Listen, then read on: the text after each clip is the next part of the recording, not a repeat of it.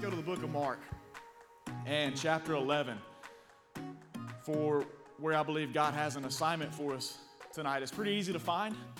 If you've never been there before, just make your way to the New Testament section, and it's the second book right after Matthew. If that doesn't help you, then ask your neighbor for an assist. If your neighbor doesn't know, well, that's why we have a table of contents. Thank goodness. So you can find your way there. It'll tell you the exact page to find the book of Mark in. Jesus has came riding into Jerusalem on a donkey as the people are shouting Hosanna, laying down their coats and palm branches in the road as a celebration and a recognition of Jesus being the Messiah, the Christ, an event that we now celebrate and remember in the modern day as Palm Sunday. And after entering the city, Jesus goes into the temple and he has a look around. With it being late in the day at that point, he didn't stay very long on this occasion. So he gathered his disciples and they went out to a town on the outskirts of Bethlehem, or excuse me, Jerusalem called Bethany, to most likely stay with Mary and Martha and their brother Lazarus. And on the way there, something intriguing happens. And that's where we're going to pick up the story in Mark chapter 11, starting in verse 12. It says, On the following day, when they came from Bethany, he was hungry. And seeing in the distance a fig tree and leaf, he went to see if he could find anything on it. When he came to it, he found nothing but leaves, for it was not the season for figs. And he said to it, May no one ever eat fruit from you again. And his disciples heard it. My title for this message comes right out of the text tonight because it was so glaring to me as I read through it the other day. So we're going to think through for the next few moments the subject of nothing but leaves. As Jesus approaches this fig tree, the word tells us that he found nothing but leaves on the tree. And I'm excited to share this one with you tonight. I think God has some good stuff for us in this message tonight. So do me a favor, tell somebody next to you this message is going to be unbelievable.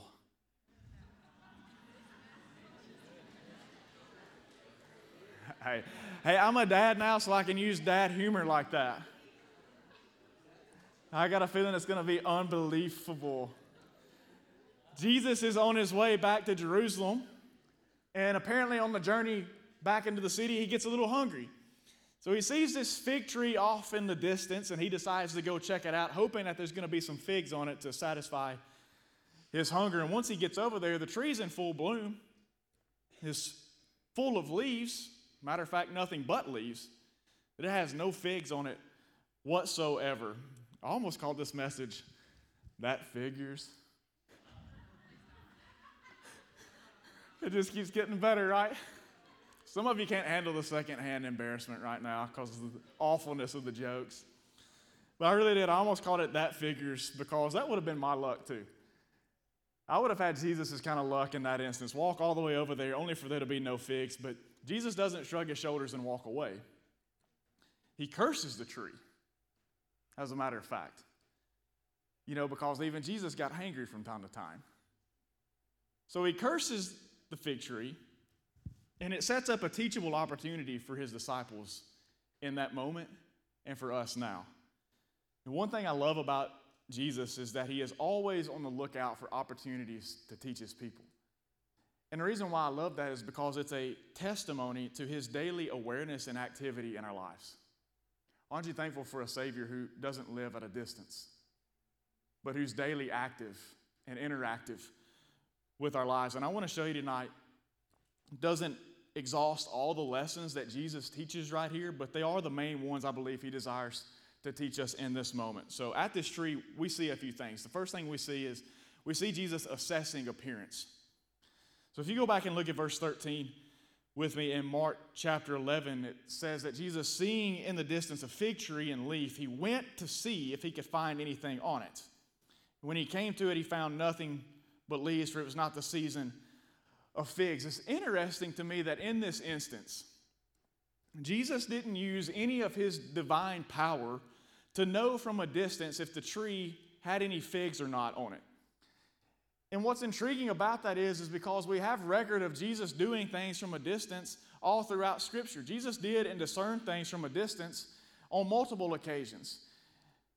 In one instance, he was sitting on the side of the mountain and he was praying, and he looked out over the sea and he saw from a distance his disciples battling a storm out on the water. Another instance in the gospel, we have a woman come to Jesus who begs and pleads for the state of her demon possessed daughter. And he, she begs Jesus to come and heal her daughter, to go back to her so that he can do something about her condition. And Jesus tells the woman to go in peace because of her faith. Her daughter has now been made well. So Jesus heals this woman's daughter from where he was at from a distance.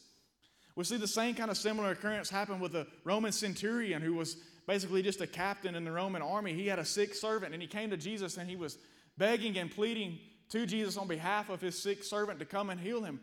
And Jesus told him the same thing because of your faith, your servant is healed. So Jesus healed that man's servant from a distance.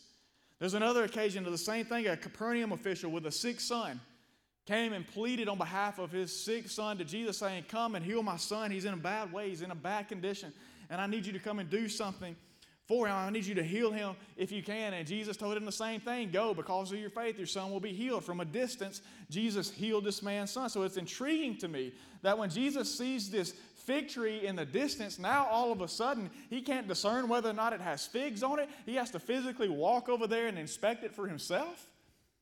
It just seemed curious to me that Jesus would have to do that. If he could do all that with the healing, if he could do all those things from a distance, then why did he have to walk over to this tree to look it over?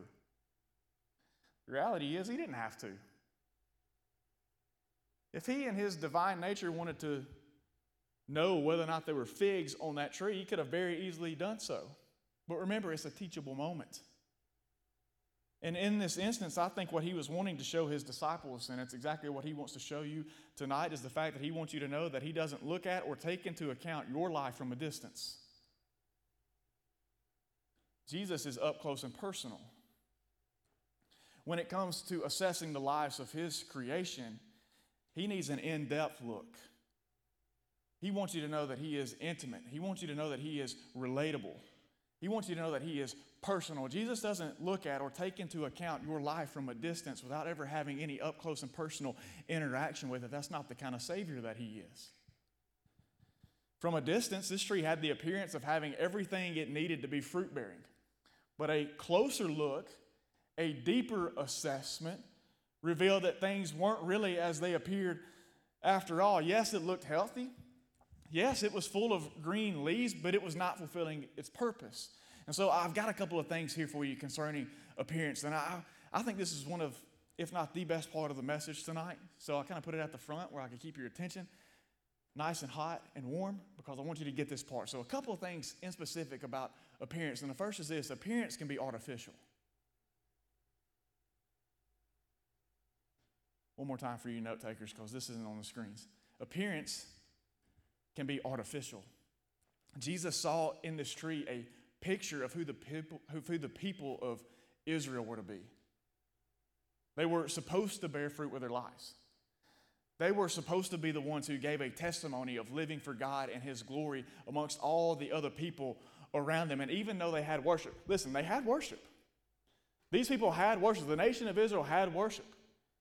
Even though they had that, even though they taught and memorized Scripture, even though they prayed, even though they gave of their money and their time and their energy and their resources, even though they professed to be living for God, for them it was all artificial because they didn't have a true relationship with God. As a matter of fact, they were busy rejecting God in the flesh time and time again. So even though they had all the things, even though they had the appearance, everything about them was fake. Everything about them was artificial because they lacked a true relationship with the only one who could save their souls. And listen, you can be sitting here tonight doing the same exact thing.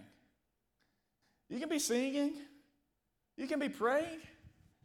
You can come in here having had your quiet time, your daily Devo, your first five. You can have your Bible underneath your arm. You can participate in everything that we're doing. You can go on the mission trips. You can give of your time, your money, your effort, your energy, your resources. You can give the appearance, but so often people do that without a relationship, and if that's the case, listen, it's artificial. An assessment of your life would reveal a lot of leaves, but no fruit. When it comes down to it, there's no real, true life change that has ever taken shape or place in your life. Listen to me, you can't have an encounter with Jesus and not leave completely changed in some way, form, or fashion. Appearance can be artificial. And I don't say that to discourage you tonight. And it would be discouraging if that was the end of the story, if there was nothing else that could be done about it. But the reality is, that's the good news of the gospel. Because the gospel lets us know that even though we may feel like we have it together, even though we may jump in through all the hoops, even though we put on the appearance and it may be artificial, Jesus says it can become real just that quick.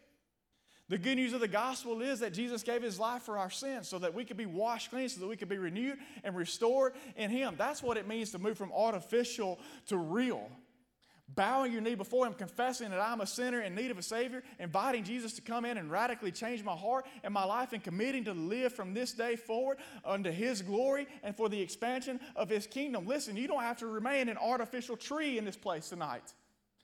Jesus died on the cross so you can have a real, living, personal, intimate, life changing relationship with Him. That's good news. That's told you. I'm not going to leave you on a discouraging note like that.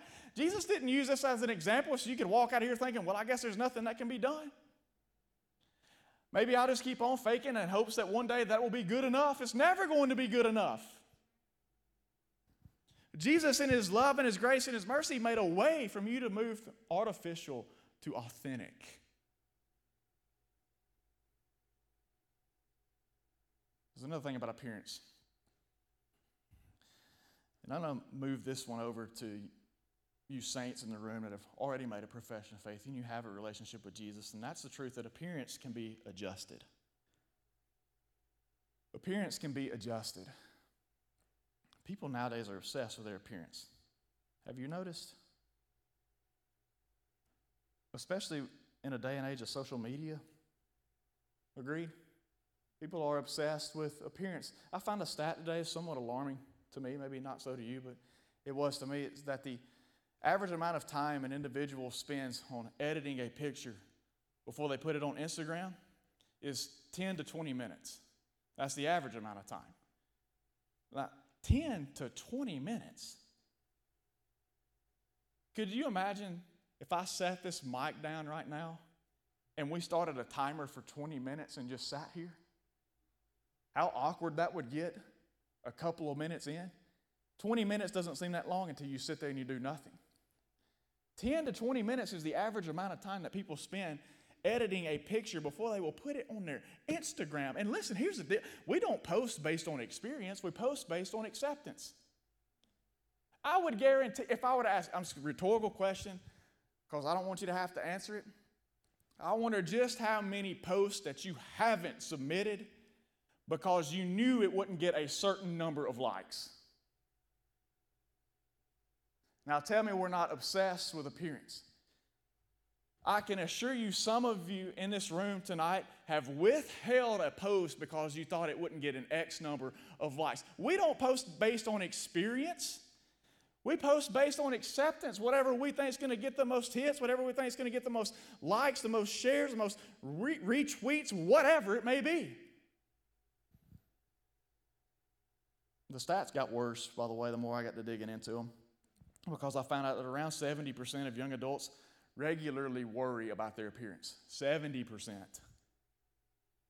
And because of that, 15% experience suicidal thoughts based off of their image. Nobody should ever take their life because they feel like their image is worthless. Not when we have a God who in Genesis said he created man and woman in his image. That should never be the case. And I hate the enemy's guts for attacking y'all like that. That's a lie of the devil. But the problem with all this is, is that in the process, what we've learned to do is adjust our appearance. We've taken filters and editing features and we've used them not just on social media, but on our actual lives. I would dare say that the majority of us came in here tonight with an adjusted appearance. We've made everything on the outside pretty and full of leaves. We've made everything on the outside looks like it's blooming and in season, but on the inside, that's where our depression is that we keep hidden. On the inside, that's where that inadequacy wells up that I'm not enough and I'll never be enough. On the inside, that's where we have those scars from past abuse that we had no control over. On the inside, that's where that anxiety is attacking you on a daily basis that maybe even tonight while you were sitting in the parking lot tried to prevent you from walking into this place. On the inside is that loneliness that you're battling time and time again. The enemy whispering lies into your mind, telling you that you're nothing, that you're nobody, nobody cares, nobody would miss you, even if you were gone. On the inside are all those failures, all those mistakes, all those mess ups that we've had all throughout the course of our lives, but on the outside, everything is great. It's almost as if none of those things even exist. But listen to me Jesus combs through the branches.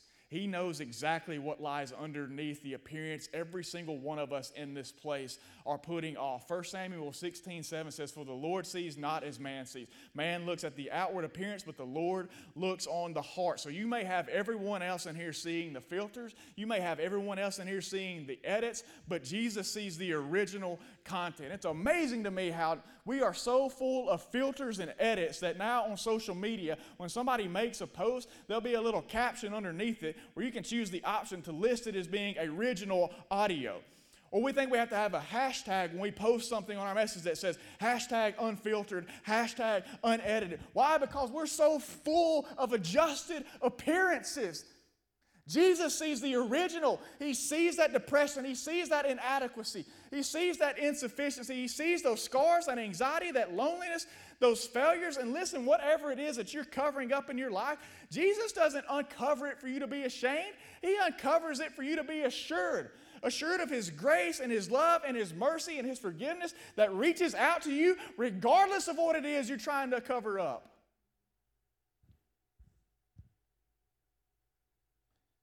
So, what appearance are you giving off tonight? What would Jesus' assessment of your appearance reveal? What would he find? Would he find someone that's artificial or would he find someone that's authentic? Would he find an appearance that's adjusted? Or would he find an appearance that's raw and original? Listen, I'm so tired of especially in the house of God. It's supposed to be a house for broken people. Stop trying to put yourself together before you walk in here. Come in here broken. Come in here messed up. I'm sorry. Let, let your failures, let your mistakes, let that stuff hang out. Stop trying to cover it up. Stop trying to conceal it. If Jesus can despising public shame, allow himself to be hung on a cross, then can we not come in here and expose our broken lives to him as if he doesn't already see it? Open up your appearance. Let Jesus assess it. The second thing we see him do, and the second thing we see him teach is he's not just assessing appearance, but he's also addressing attachment. So if you look in verse 20, if we skip a few verses, we didn't get this at the beginning. So listen to this. Afterwards, Jesus kind of picks up on the story a day later. It says, As they passed by in the morning, they saw the fig tree withered away to its roots. And Peter remembered and said to him, Rabbi, look, the fig tree that you cursed has withered. Jesus answered him, Have faith in God. Truly, I say to you, whoever says to this mountain, Be taken up and thrown into the sea, and does not doubt in his heart, but believes that what he says will come to pass, it will be done for him. So the next day, as Jesus and his disciples pass by the same tree, they see that it's withered up. And we're told that Peter calls attention to the fact that this has happened. I love Peter. He, out of all the disciples, is probably my favorite for various reasons, but he was like Captain Obvious of the disciples. I mean, he would state the obvious when nobody else would. You have somebody like that in your life? Any of you have any Captain Obviouses in your life? I'm not asking you to punch the person sitting beside you to let them know that they're that person in your life. But I've got some people that are just obvious in my life. They just state the obvious time and time again. And it used to somewhat get on my nerves from time to time because I'm like, yeah. Thank you. Tell me something I don't know. But you know, I'm learning to be thankful for the obvious people in my life because if the obvious isn't spoken out, it can easily be skirted around. Anyway, the text gives us a detail that we can't afford to miss concerning the state of this tree. It says that they saw the fig tree was withered away to its roots. Now, I normally use the ESV version, but I like the way the New Living Translation writes this out. It says that it had withered from the roots up. When Jesus first encountered this tree, it only lacked fruit, and because of that, Jesus cursed it. So on the next day, as they're passing by, it has withered, and the cause for the lack of fruit is now revealed. So, in case you're wondering, why did everything look so good, but there was no fruit? Well, after Jesus curses the tree, it actually reveals to us the cause for why there was no fruit. The issue was with the roots. So listen to me, the root cause can always be traced back to the root connection. And you can apply that directly to your own life. The root cause can always be traced back to the root connection. We had two massive oak trees in our yard when we first moved into our house some eight years ago, and they were beautiful when we first got there. I mean, they were massive. One of them had to have been at least like 100 foot tall. And they shaded the front side of our house because of the way the sun sets. They were in a perfect position to cast shade over our house. They were just these beautiful, massive oak trees. But over time, I began to notice that they never produced any acorns, ever. And all the time that we had been there. And then as time continued to pass on, limbs started to fall off. Now, I'm not talking about like when it was storm, we would have limbs fall off. I'm talking about just like randomly you're walking around in the yard and it got to the point where you're like, if you walked out the front door to the car, you had to be like this the whole time because it was constantly shedding limbs. And then it just got progressively worse. I walked out one day and there was this huge mess around the tree in the front yard. And our yard isn't huge. And so, like, half the yard was covered up in just junk. And I realized, like, a third of the bark had fallen off the side of the tree and into the yard. And what I found out later on that we didn't know when we first moved in was that lightning had struck the key, the tree, but listen, it had killed the root. And so as a result, there were never any acorns. Sure, it would have some leaves from time to time. It looked good on the outside, but the lightning had ran internally all the way down to the root and killed it. And the tree was dying from the root up. God's word says that the tree had withered from its roots up.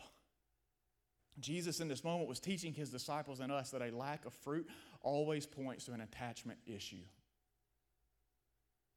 it directly correlates to what you have yourself rooted to.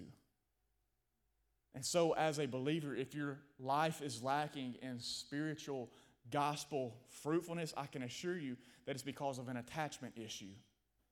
John 15, 5, Jesus says, For apart from me, you can do nothing. Listen, if there's a problem with your fruit, there's a problem with your root. You may have yourself rooted to the wrong things. Some of you may have yourself rooted in status. Some of you may have yourself rooted in popularity. Some of you may have yourself rooted in academics or athletics or in a relationship or in a career. But listen, in the midst of all this, once again, there's a good part. Jesus tells them to have faith in God.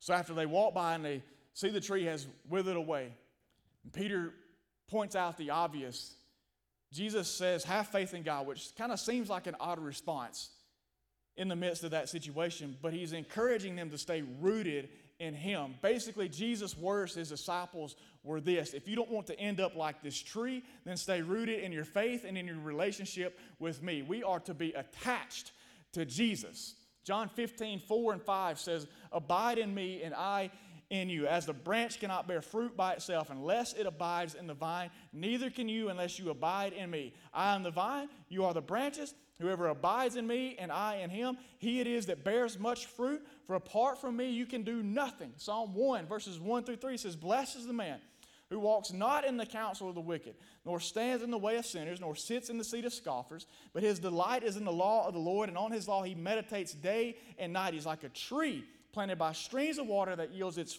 fruit in its season, and its leaf does not wither. In all that he does, he prospers. Colossians 2 6 and 7. Therefore, as you have received Christ Jesus the Lord, so walk in him, rooted and built up in Him and established in the faith, just as you were taught, abounding in thanksgiving. And check this out it's a two sided benefit. Staying attached to Jesus is a two sided benefit. Being rooted to Him causes me to not just bear fruit, but it also enables me to weather the storms. So if I lose my job, I'm still standing. Why? Because I wasn't rooted to my career. If I lose my health, I'm still standing. Why? Because I wasn't rooted to my health. If I lose relationships throughout the course of my life, I'm still standing because I wasn't rooted to people. If I fail an exam, God forbid you fail one exam, you can still be standing if you stay rooted to Jesus and not results. What are you attached to? Jesus is addressing attachment as he looks at this tree and he's telling his disciples, hey, if you don't want to be like this, stay attached to me. What are you attached to right now? Let me say this. Who are you attached to right now? One last lesson Jesus teaches. So he's assessed the appearance, he's addressed the attachment, and now he teaches on appeasing the appetite. So we got to go backwards a little bit. In verse 12. And it says that on the following day, when they came from Bethany, he was hungry.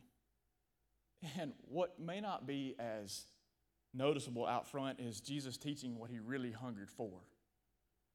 He was hungry, yes, physically, but more so metaphorically to show that what he really hungered for was something more than figs.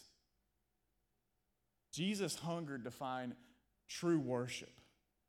Jesus hungered to find true prayer. Jesus hungered to find true righteousness amongst his people.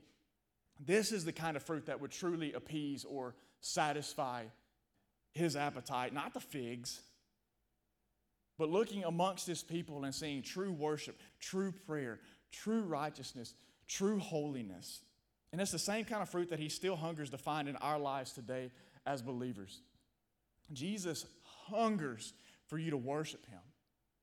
Jesus hungers for you to talk to and communicate with him. Jesus hungers for you to live for him on a daily basis. Jesus hungers for you to know him on an intimate level that you never have before. My question is would his appetite be appeased by finding these things in your life?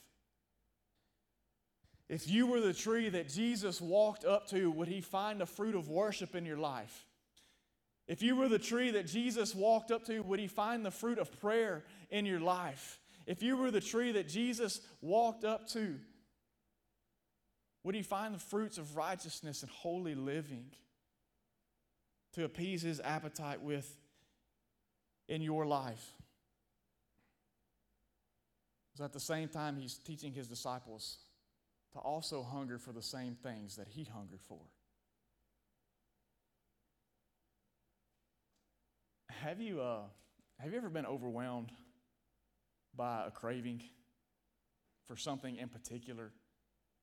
Isn't it funny how cravings can just like come out of nowhere at any given moment? I'll give you an example. Like, I got freight trained the other day by this craving for a Sonic foot long chili cheese hot dog. and I have no idea why that particular thing just overwhelmed me, but it did. And I had to have it.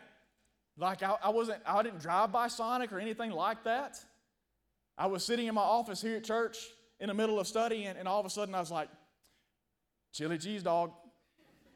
I gotta have it. Like, I got to make that happen. That, I have to have that in my life. I was overwhelmed by that craving. Listen, as men and women of God, we should crave and hunger for the things of God with the same kind of intensity. Matthew chapter 5 and verse 6, Jesus speaking to the people and teaching them a lesson says, Blessed are those who what? Blessed are those who hunger and thirst for righteousness. We should crave the things of God in our life. If we call ourselves believers, we should hunger and thirst for righteousness, not legalism and ritual. Hunger and thirst, a desire to press into the things of God and have them fill our lives. I've been praying here lately God, make us hungry once again. Make your people hungry once again. Make us hungry for worship. Make us hungry for prayer. Make us hungry for holiness. Make us hungry for the gospel. Make us hungry again for service. Make us hungry for souls. Make us hungry for your word. Make us hungry for your ways. Make us hungry for revival once again. And for us as a people of God to stop having our appetites be left unfulfilled and unsatisfied because we keep seeking to fulfill them from the things that God never designed to fill you up with. In the book of Jeremiah, he prophesies the people of God.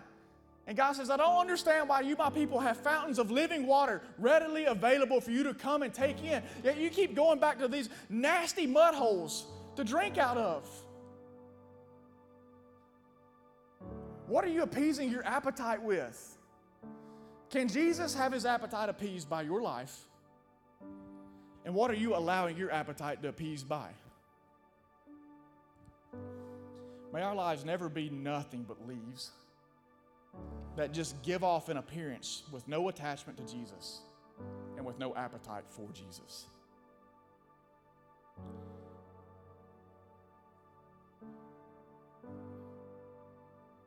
Got to be more than just leaves.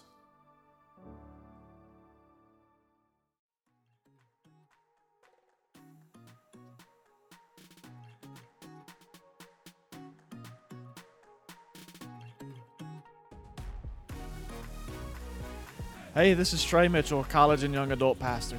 I just wanted to say thank you for listening. It's our prayer that God uses these messages in a way that challenge and encourage you to live for His glory. If you've never placed your faith in Jesus as your Savior, we would love to help you with making that decision. Just reach out to us through our webpage at underwoodbaptist.org. Be sure to check back in with us next week as we again encounter God through His Word here at Life.